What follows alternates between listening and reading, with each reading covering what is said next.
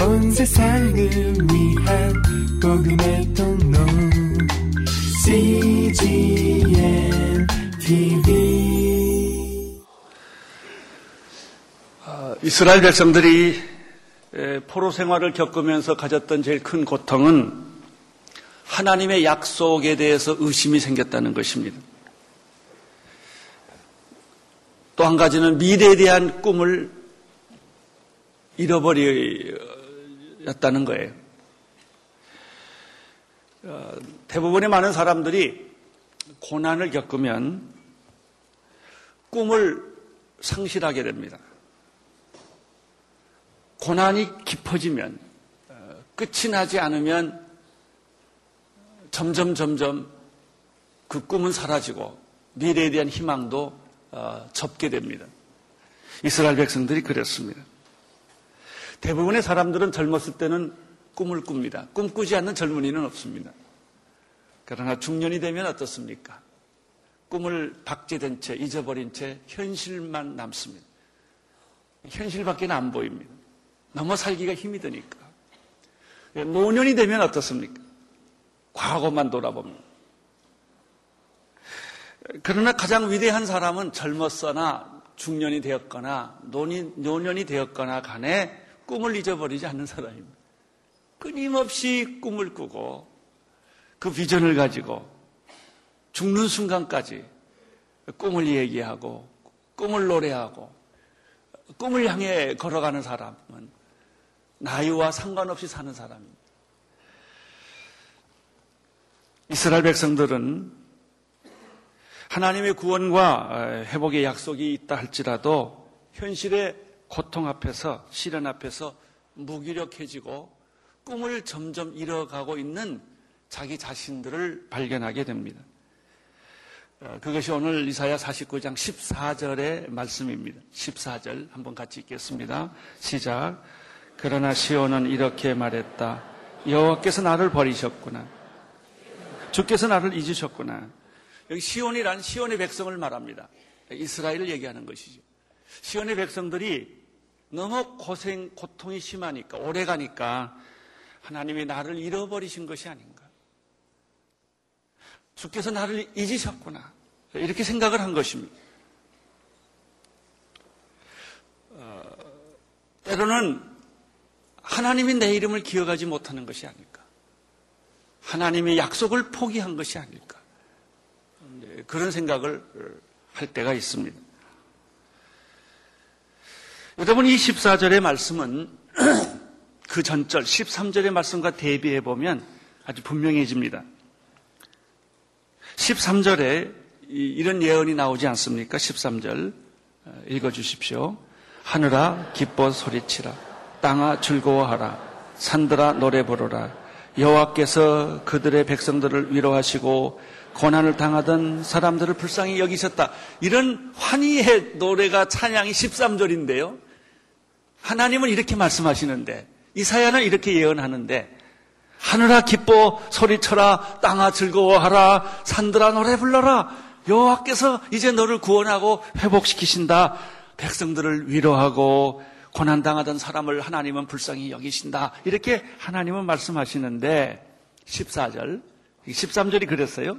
14절. 시온의 백성들은 뭐라고 대답을 합니까? 여호와께서 나를 버리셨구나 주께서 나를 잊어버리셨나 보다. 더 이상 희망도 꿈도 미래도 갖지 않는 모습을 우리는 13절, 14절 이 두 절에서 발견하게 되는 것이죠.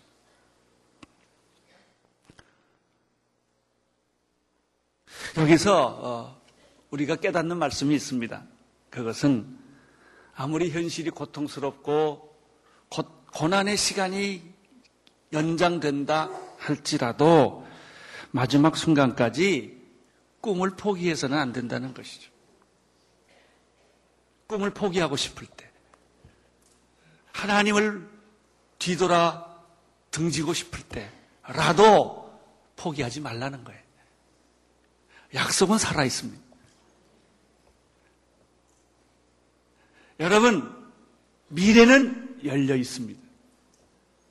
절대로 미래는 닫혀 있지 않습니다. 그러나 지금 내 생각이 한계에 온 거예요. 내 인내가 한계에 온 거예요. 내 믿음이 한계에 온 거예요. 이제 한 발자국 더 갈 수가 없는 거예요. 그럴 때 어떻게 해야 됩니까? 죽기로 각오하고 믿음을 가져야 됩니다. 그냥 죽어버리세요. 죽기를 각오하고 믿음을 가지셔야 돼요. 마지막 순간까지 희망을 갖고 죽으세요.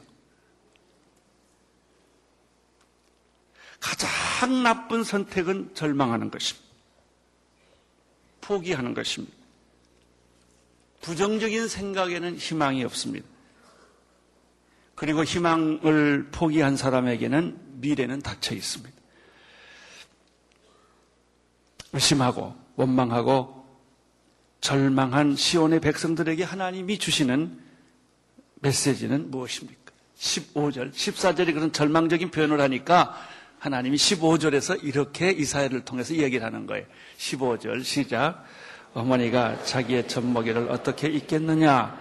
자기 태에서 낳은 아들을 어떻게 가엽게 여기지 않겠느냐? 혹시 그 어머니는 잊어버려도 나는 너를 잊지 않겠다. 이 말은 뭐예요? 요점이. 하나님은 절대로 너를 잊지 않는다. 그 말입니다. 의심하지 마라. 의심하지 마라. 어, 내가 죽는 것 같아도 죽지 않고 망하는 것 같아도 망하지 않는다. 할렐루야. 이 세상에 존재하는 사랑 가운데 가장 거룩하고 아름다운 사랑은 남녀의 사랑이 아니고요.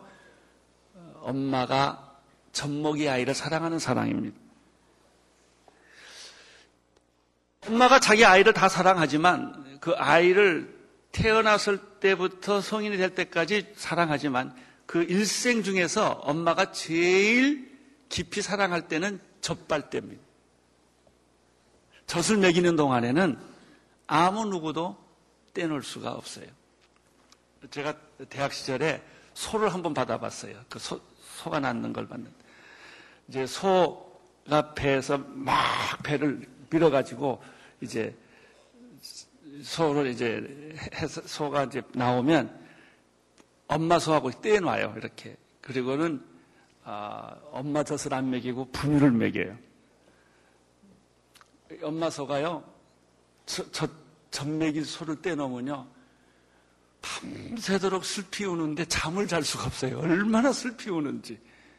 그게 엄마가 젖먹이 아이를 사랑하는 그 본능이에요. 동물적인 본능이에요. 그러나 이 젖먹이 아이를 사랑하는 엄마는 동물적인 본능뿐만 아니라 여기에 영혼이 들어가 있고 정신이 들어가 있죠. 빼놓을 수 없다는 얘기예요. 근데 성경은 이렇게 말합니다. 어머니가 자기의 젖먹이를 어떻게 잊겠느냐? 비록 자기 태에서 낳은 아들을 잊어버려도 하나님은 너를 잊지 않겠다 이렇게 말씀하셨는데 이 예화는 성경에 있어요. 실제로 엘리야 때 어, 아람왕 벳하단이 사마리아 성을 공격한 적이 있습니다.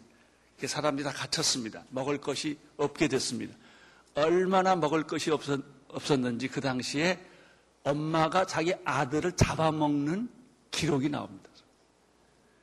그러니까 엄마는 자기 젖먹이를 사랑하지만 인간의 엄마는 자기 아들을 잡아먹을 수 있다는 예외가 있다는 거예요. 거기에 열왕기하 6장 28절, 29절에 이런 기록이 있습니다. 열왕기하 6장 28절, 29절. 한번 같이 읽겠습니다. 그리고는 여자에게 물었습니다. 그래 무슨 일이냐? 그녀가 대답했습니다. 이 여자가 제게 말하기를 내 아들을 오늘 내놓으라. 오늘 그 아이를 먹자. 그리고 내일은 내 아들을 먹자라고 했습니다. 그래서 우리가 제 아들을 삶아 먹었습니다. 그런데 그 다음날 저 여자가 내 아들을 내어놓으라 우리가 먹자라고 했지만 저 여자가 아들을 숨겨버리고 말았습니다. 그래서 싸움이 붙은 거예요. 얼마나 배고팠으면 자기 아들을 삶아 먹었겠습니까? 오늘은 내 아들을, 내일은 내 아들을. 그렇게 했다는 것입니다. 그런 역사적 사건이 구약에 있었다는 거예요. 최근에 우리가 신문지상에서 이런 뉴스를 접합니다. 부모가 자식과 함께 한강에 뛰어들어 자살을 하거나 고층 아파트에서 뛰어내립니다. 마치 아이가 자기 생명, 자기 것인 것처럼 엄마, 아들하고 아이하고 같이 자살하는, 동반 자살하는 경우를 봅니다. 독약을 먹고 동반 자살을 합니다.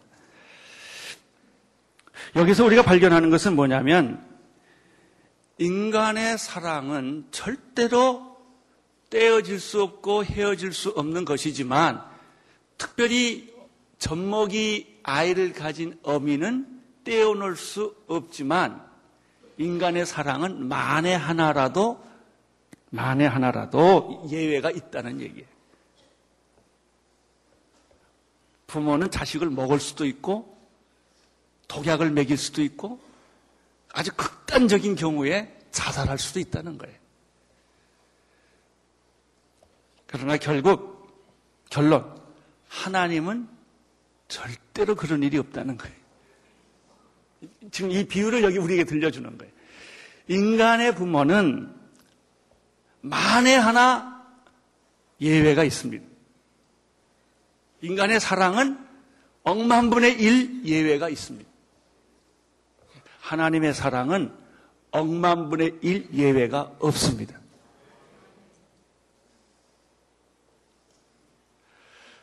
어, 구약에 나오는 것처럼 너무너무 가나 배고프면 자식을 잡아먹는 경우가 있고 자살하는 경우도 있을 수 있지만 부모가 자식을 버리는 수도 미친 사람 경우, 제정신이 아닌 사람 경우야. 있지만 하나님의 경우는 예외가 없다는 거예요. 절대로 하나님은 여러분을 버리지 않습니다. 잊지 않는다라는 얘기입니다. 시편 27편 10절에 이렇게 말하고 있죠. 읽어 주십시오. 내 부모가 나를 버릴지라도 여호와는 나를 받으실 것이다.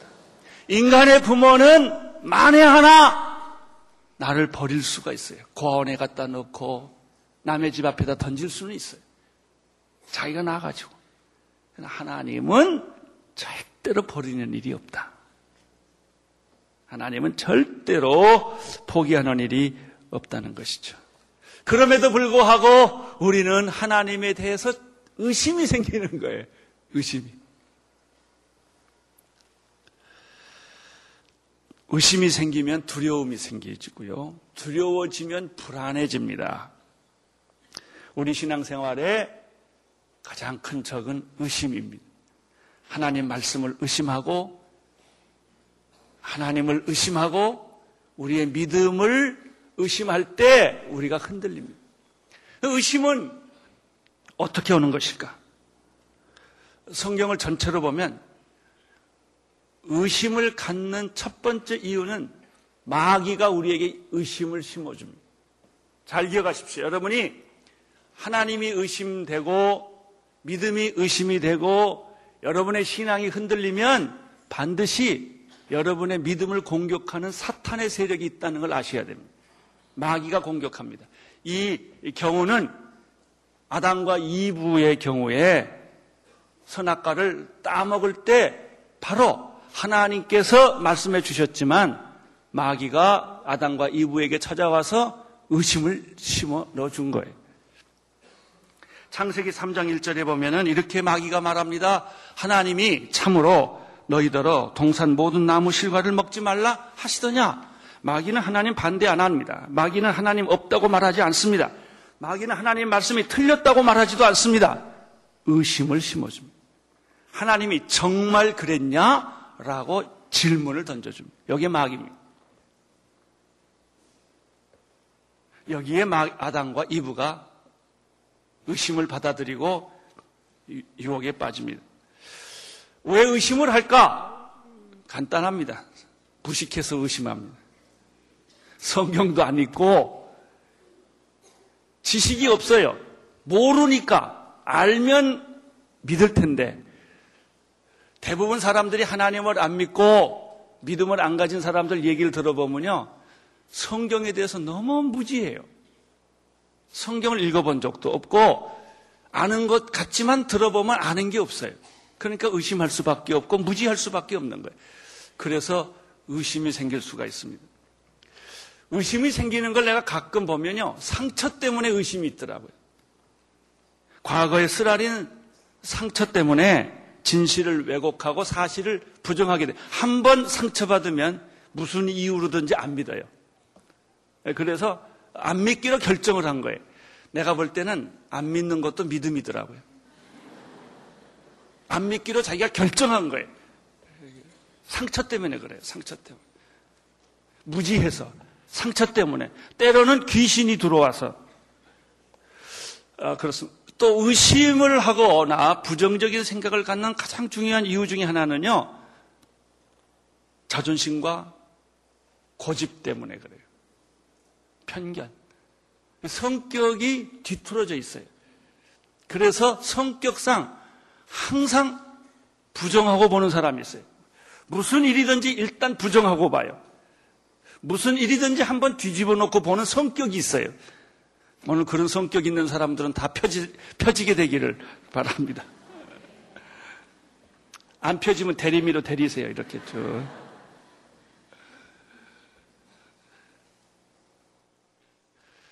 왜 부정적이 될까? 왜 의심이 생길까? 어, 쉽게 다른 사람한테 영향을 받을 때 의심이 생깁니다.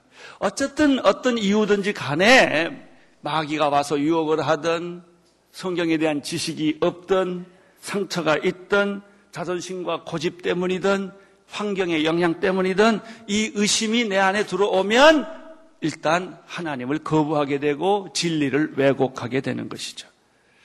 성경은 그래서 우리들에게 끊임없이 하는 말이 의심하지 말라. 라는 거예요. 의심하지 말라. 하나님을 믿으니 또 나를 믿어라. 어, 성경에 너무나 많이 많은 곳에서 이 얘기를 합니다. 그 얘기를 할 때 들어보면 꼭 하나님이 우리를 IQ 낮은 사람으로 취급하는 것 같아요. 왜냐하면 그 얘기가 너무 많아요. 마태복음 14장 31절 한번 같이 읽겠습니다. 시작. 예수께서 곧 손을 내밀어 그를 붙잡으시며 말씀하셨습니다. 믿음이 적은 사람아, 왜 의심하느냐? 야고보서 1장 6절 시작. 오직 믿음으로 구하고 조금 더 의심하지 마십시오. 의심하는 사람은 바람에 밀려 요동하는 바닷물결과 같습니다. 요한복음 14장 1절 너희는 마음에 근심하지 말라. 하나님을 믿으니 또 나를 믿다. 이사야 41장 10절 그러니 두려워 마십시오. 나는 내 하나님이 내가 널 강하게 하고 너를 도와주겠다. 내 의로운 오른손으로 너를 붙들어 주겠다. 제가 지금 몇, 가, 몇 가지만 성경을 뽑았는데요. 성경을 보면 곳곳에 우리를 안심시키는 말씀. 괜찮다. 걱정하지 말라. 의심하지 말라. 두려워하지 말라. 염려하지 말라. 괜찮다. 나는 내 하나님이다. 내가 너를 도와줄 것이다. 내가 너를 붙들어 줄 것이다. 이렇게 말하고 있어요. 사랑하는 성도 여러분, 오늘 이 말씀을 여러분이 다시 믿을 수 있게 되기를 바랍니다. 하나님은 말씀하십니다. 젖먹이 엄마가 자기 아이를 버리는 일이 있어도 나는 너를 버리지 않겠다.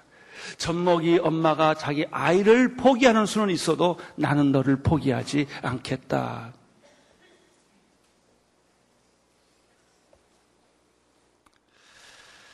하나님은 계속 또 자기 백성들에게 16절에서 어, 이렇게 말합니다. 16절 읽어 주십시오. 시작. 보아라, 내가 너를 내 손바닥에 새겼고 내 성벽이는 하나님이 이런 표현을 썼어요. 보아라, 내가 너를 내 어디다 넣었어요? 이게 무슨 말인 줄 아세요? 문신했다는 뜻이에요. 피부에다가 이름을 새겨 넣었어요. 지울 수 없어요. 하나님의 손바닥에 여러분의 이름이 지울 수 없게 문신시켜 놓은 거예요. 내 이름을 내가 내 손바닥에다가 아예 심어놨다 그랬어요. 할렐루야. 하나님이 이렇게 애정 표현을 하시는 거예요.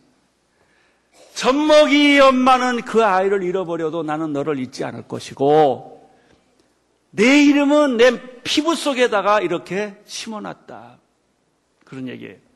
내 성벽은 내 앞에 있다라는 말은 하나님이 이 성벽이 눈앞에 있을 때 이거는 부정할 수도 포기할 수도 없이 성벽이 있는 것처럼 너의 존재는 항상 내 앞에 있는 것이다. 여러분, 하나님을 신뢰하십시오. 하나님은 여러분을 속이지 않습니다. 하나님은 약속을 바꾸지 않습니다. 하나님은 반드시 여러분의 기도를 응답하시고 여러분의 존재를 확인하시고 여러분에게 구원과 회복을 주시는 분이십니다. 그러나 현실은 어떻습니까? 고통스럽습니다. 현실은 먹을 게 없습니다. 현실은 마실 물이 없습니다. 현실은 집이 없습니다. 현실은 아무것도 없습니다. 이것이 신앙생활이에요. 신앙생활이라고 하는 것은 이 두 사이 속에 있는 거예요. 내가 기도한 대로 다 이루어지면 얼마나 좋겠어요. 그러나 그렇지 않아요. 이게 광야 생활이라는 거예요. 광야 생활을 이스라엘 백성은 40년을 했어요. 여러분 신앙생활은 적과 끓이 흐르는 가나안 땅에 들어가서 사는 게 아니고 광야에서 적과 끓이 흐르는 가나안 땅을 바라보는 거예요. 거기에서 그리스도를 발견하는 거예요. 거기에서 말씀을 발견하는 거예요. 거기에서 하나님의 은혜를 발견하는 거예요. 거기에서 하나님의 도움의 손길을 발견하는 거예요. 쓴물이 변하여 단물이 되는 것을 발견하고 먹을 것이 없었을 때 하늘에서 만나가 비처럼 내리는 것을 발견을 하고 마실 물이 없었을 때 샘물이 터지는 것을 거예요. 여러분 출애굽기를 공부하면 얼마나 재밌냐면요. 이스라엘 백성이 홍해를 건너고 난 지 3일을 못 견뎌요. 3일을 못 견뎌서 이스라엘 백성들이 먹을 물이 없다고 아우성을 해. 3일 전에 홍해를 건넜는데 홍해 건넌 사건은 다 잊어버린 거예요. 두 달이 지났는데 먹을 양식이 없다고 아우성을 합니다. 그러면서 광야를 지내는 거예요. 그때 하나님은 바위에서 샘물이 터지게 하고 하늘에서 비를 만나를 비처럼 내리게 해주시고 쓴물이 단물이 되게 하시고 또 아말렉 군대가 쳐들어왔을 때 중보 기도를 통하여 아말렉 군대를 몰아내 주시고 너무나 외로울 때 하나님은 신의 산에서 율법을 주시고 율법에서 넘어졌을 때 하나님은 광, 텐트 성막을 주시고 그리고 그 성막 속에서 예수 그리스도를 발견하게 해주셨다는 말이죠. 이것이 신앙생활이에요. 여러분, 나는 광야 같은 세상에서 예수님을 발견하는 여러분 되기를 축원합니다. 하나님의 약속을 잊지 마십시오.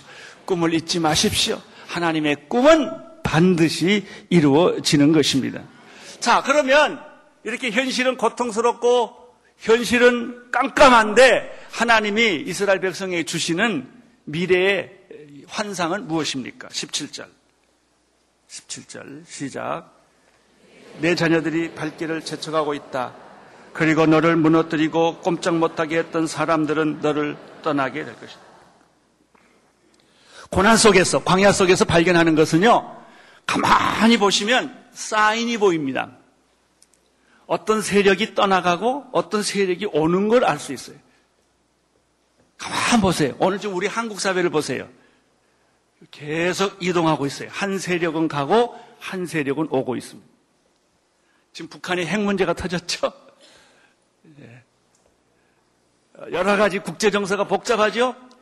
여러분 영안을 열고 가만히 보세요. 한 세력은 떠나가고 한 새로운 세력이 오고 있는 거예요. 이게 17절이에요.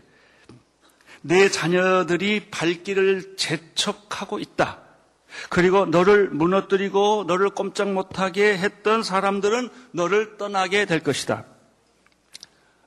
자, 18절, 18절. 이런 환상이 있어요. 첫째, 18절 보세요. 시작. 눈을 들어서 사방을 들러보아라. 모두들 모여서 내게로 오고 있다. 여호와께서 맹세코 말씀하신다.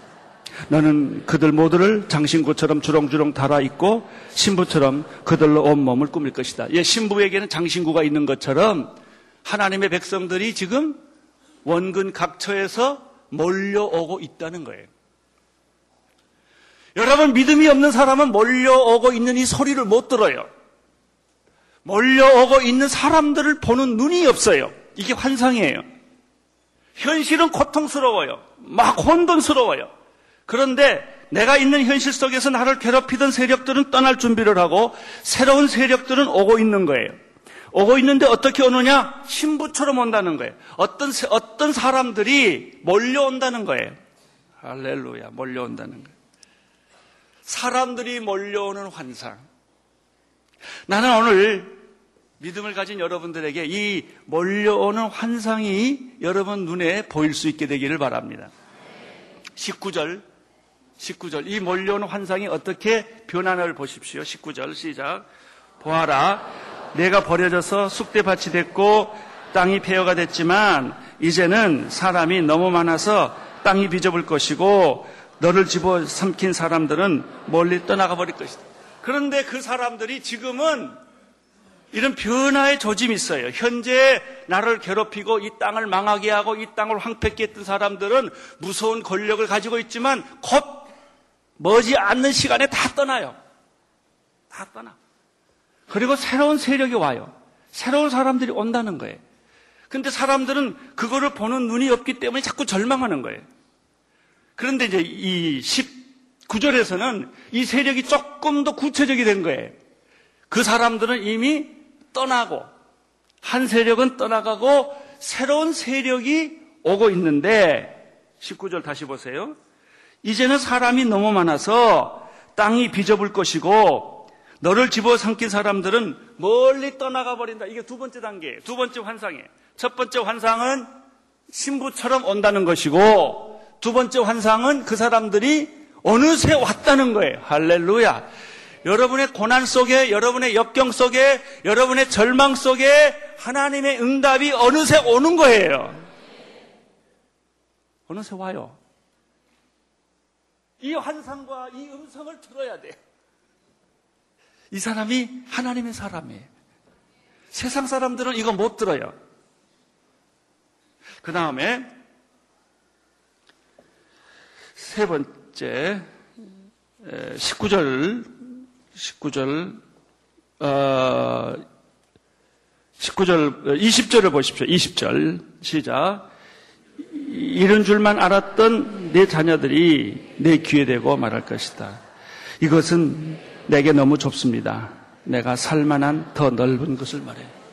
자, 처음에는 신부처럼 오는 소리가 들립니다. 그리고 그 사람들이 어느 날 왔을 때는 땅이 비좁아집니다. 땅이 비좁아졌을 때 그 사람들이 내 귀에다 대고 전혀 상상하지 못했던 사람, 이런 줄만 알았던 사람, 고통 중에 다 우리는 포기한 줄 알았는데 그 사람이 언젠가 생각하지 못하게 나타났다는 거예요. 나타나서 그들이 내 귀에다 대고 이렇게 말하는 거예요. 여기가 너무 작습니다.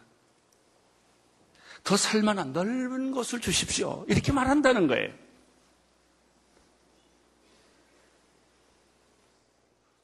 여러분 이게 뭘까요?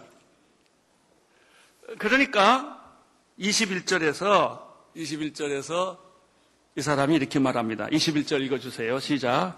그러면 나는 속으로 이렇게 말할 것이다. 내가 자식을 잃고 더 낳지 못하는 몸이 됐는데 누가 내게 이 아들을 낳아 주었을까?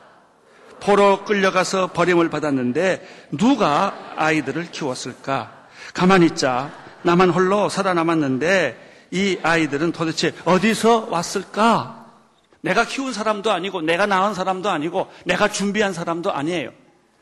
여러분, 한국을 구원할 수 있는 세력은 내가 만든 세력이 아니에요. 하나님이 준비한 세력이 와요. 나를 구원할 사람은 내가 돈 벌어서 내 문제를 해결하는 게 아니에요. 하나님이 사람을 보내주시고 환경을 만들어 주시고 그래서 이 이사야 서에 보면 이 사람이 이렇게 말해요. 내가 낳은 적도 없는데 이 아이들은 어디서 왔을까? 이렇게 말하잖아요. 21절. 나는 더 애를 낳을 수도 없는데 누가 이 아들을 낳았을까? 나는 포로로 끌려가서 버림을 받았는데 누가 이 아들을 키워 양육을 했을까? 가만히 있자. 나만 홀로 있다고 생각을 했는데 도대체 여기 와 있는 사람들은 누굴까? 라고 말한다는 거예요. 여러분, 이것이 뭔지 아세요? 신약 시대에 들어가서 보면 교회예요. 여러분, 복음이 이스라엘에서부터 시작이 됐는데요. 2000년이 지난 이후에 대한민국 서울에 이렇게 많은 사람들이 하나님 앞에 몰려온다는 거 이해가 되세요? 수많은 사람이 오는 거예요. 하나님 앞으로 몰려오는 거예요. 교회로 몰려오는 거예요. 하나님 앞으로 몰려오는 거예요. 이것을 보는 사람이 목회자예요. 이것을 보는 사람이 한 국가의 운명을 바꾸는 사람이에요. 저는요, 어저께 이번에 우리 축제 때문에 어, 페루에서 김주태 선교사님이 오셨어요. 그분이 의사 선생님이세요. 코이카 의사로 남미에 6년째가 있으세요. 한 의사가 목사도 아닙니다. 한 의사가 코이카 직원으로 가서 선교사처럼 살았는데 이분이 QT를 번역을 해서 Spanish 말로 매달 12,000권씩을 찍어요. 한 개인이. 그래서 12,000명에게 QT를 나눠줘요. 누가 시켰겠어요? 하나님의 성령이 자기 직장을 다 다니고 자기 일 다 하고 남는 시간을 쪼개서 밤이 새도록 앉아서 번역해서 남미에 곳곳에 돌아다니면서 12,000명의 사람들 큐티시켜요. 어저께 제가 그 부부를 만나서 점심을 먹었어요. 너무 감동을 받아서. 그랬더니 작년에도 그랬지만요. 금년에 이분이 여덟 분을 남미 사람을 모시고 왔어요. 페루에 있는 사울이라는 목사님은 5천 명 목회하는 목사님이세요. 콜롬비아에서 한 4천 명 목회하는 목사님, 엘살바도, 파라과이, 코스타리카, 그리고 조엘 오스틴이 목회하는 레이크 우드의 Spanish가 한 7천 명 모인데 거기에 책임 목사를 데리고 왔어요. 내 눈에 어떻게 보였겠어요? 몰려오고 있는 거예요. 하나님의 사람들이 몰려오고 있는 이 메시지가 응답이 된 거예요. 와. 저는 어저께 밥을 먹으면서 내가 이 설교 준비했기 때문에 이 말씀이 내게 부딪힌 거예요. 여러분, 아프리카 사람이 몰려오는 거 보이십니까?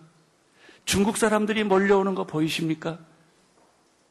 여러분, 북한이 저러고 있지만 어느 날 북한 사람이 몰려오는 게 보이십니까? 어느 날 하나님이 문을 열면 그들이 오는 거예요. 그리고 말합니다. 이 땅이 너무 좁으니 더 큰 땅을 주십시오. 우리 오늘의 교회에서 1부, 1부부터 7부까지 여기 밤 9시까지 예배가 돼요. 저는 우리 교인들을 볼 때마다 아주 미안해요. 왜냐하면 이 서빙고 성전은요, 만 명이 들어가면 딱 좋은 공간이에요. 지금 여기에 만 오천 명에서 만 칠천 명이 오거든요. 먼지가 얼마나 많은지 몰라요. 사람들이 너무 많아서. 왜 이렇게 몰려올까? 그거는 사람이 오고 싶어 온 게 아니에요. 성령께서 바람을 불어주신 거예요. 여러분들도 끌려온 사람들이에요. 하나님의 어떤 역사 속에 여기에 끌려오셨어요. 그럼 여기 왜 끌려왔느냐? 더 큰 끌림이 있기 때문에. 이 비전이에요. 할렐루야. 예. 나는 오늘 여러분 눈에도 이 환상이 보이기를 바랍니다. 북한 사람들이 몰려오는 환상. 여러분 이 땅에 악한 세력이 떠나가고 새로운 세력이 곧 올 겁니다. 이 땅을 다시 만들 겁니다. 그리고 통일을 가져오게 할 것입니다. 중국에서 몰려오는 사람의 환상을 보십시오. 남미에서는 이미 사람들이 몰려오고 있는 소리가 제 귀에 들려요. 이번에 우리가 남미의 위성을 연결을 해서 CGN TV가 이제 남미 전역에 EBS처럼 이거, 이걸 가지고 사람들을 교육할 거예요. 수만 명이 올 거예요. 수십만 명이 몰려올 거예요. 말씀을 들을 거예요. 큐티를 하게 될 거예요. 어저께 페루에 있는 한 목사님과 김주태 선교사님이 의형제를 맞았다고 그러더라고요. 그래서 아니 무슨 예수 믿는 사람이 의형제를 맺나 그랬는데 그게 아니라 남미의 큐티를 할 때까지 우리는 이 의형제를 포기하지 말자. 그래서 남미 전부를 우리가 큐티로 물결을 덮게 하자. 그런 약속을 했다는 거예요. 와, 제가 그 얘기를 듣고 이건 성령의 음성이다 이렇게 들었어요. 하나님의 생각이구나. 사랑하는 형제 자매 여러분, 나는 오늘 여러분들이 광야 같은 이 세상에서 먹을 거, 입을 거, 잠잘 거, 인간관계에 고통스러운 것이 많지만은 그 가운데서 이 환상을 볼 수 있게 되기를 바라는 것입니다. 이 하나님의 음성을 듣고 이 하나님의 꿈을 꾸시고 하나님의 하시는 이 엄청난 역사에 여러분들이 같이 믿음으로 동참할 수 있게 되기를 축원합니다. 오늘 12명 선교사들이 떠납니다. 할렐루야. 기가 막힌 일이에요. 이분들이 떠나는 것은 소수가 떠나지만 하나님의 회오리 바람이 같이 불면 큰 역사가 일어날 줄로 믿습니다. 나는 여러분의 삶에 이런 회오리 바람에 성령의 회오리 바람이 일어나기를 축원합니다. 기도하겠습니다. 오늘 이사야에게 주신 이 예언의 말씀이 우리에게 환상이 되어서 주여 우리의 눈도 열어서 하나님의 환상을 보게 하시고 몰려오는 사람들의 발자국 소리를 듣게 하시고 몰려오는 사람들의 음성을 듣게 하여 주옵시고 아버지 이 땅은 너무나 우리가 살기에 좁으니 더큰 땅을 준비해 달라고 말하는 마치 여호수아가 산지를 내게 주소서라고 말한 것 같은 그런 오늘 음성이 오늘 우리들에게도 들리게 하여 주옵소서. 예수님 이름으로 기도드립니다. 아멘. 세상을 위한 복음의 통로. CGM TV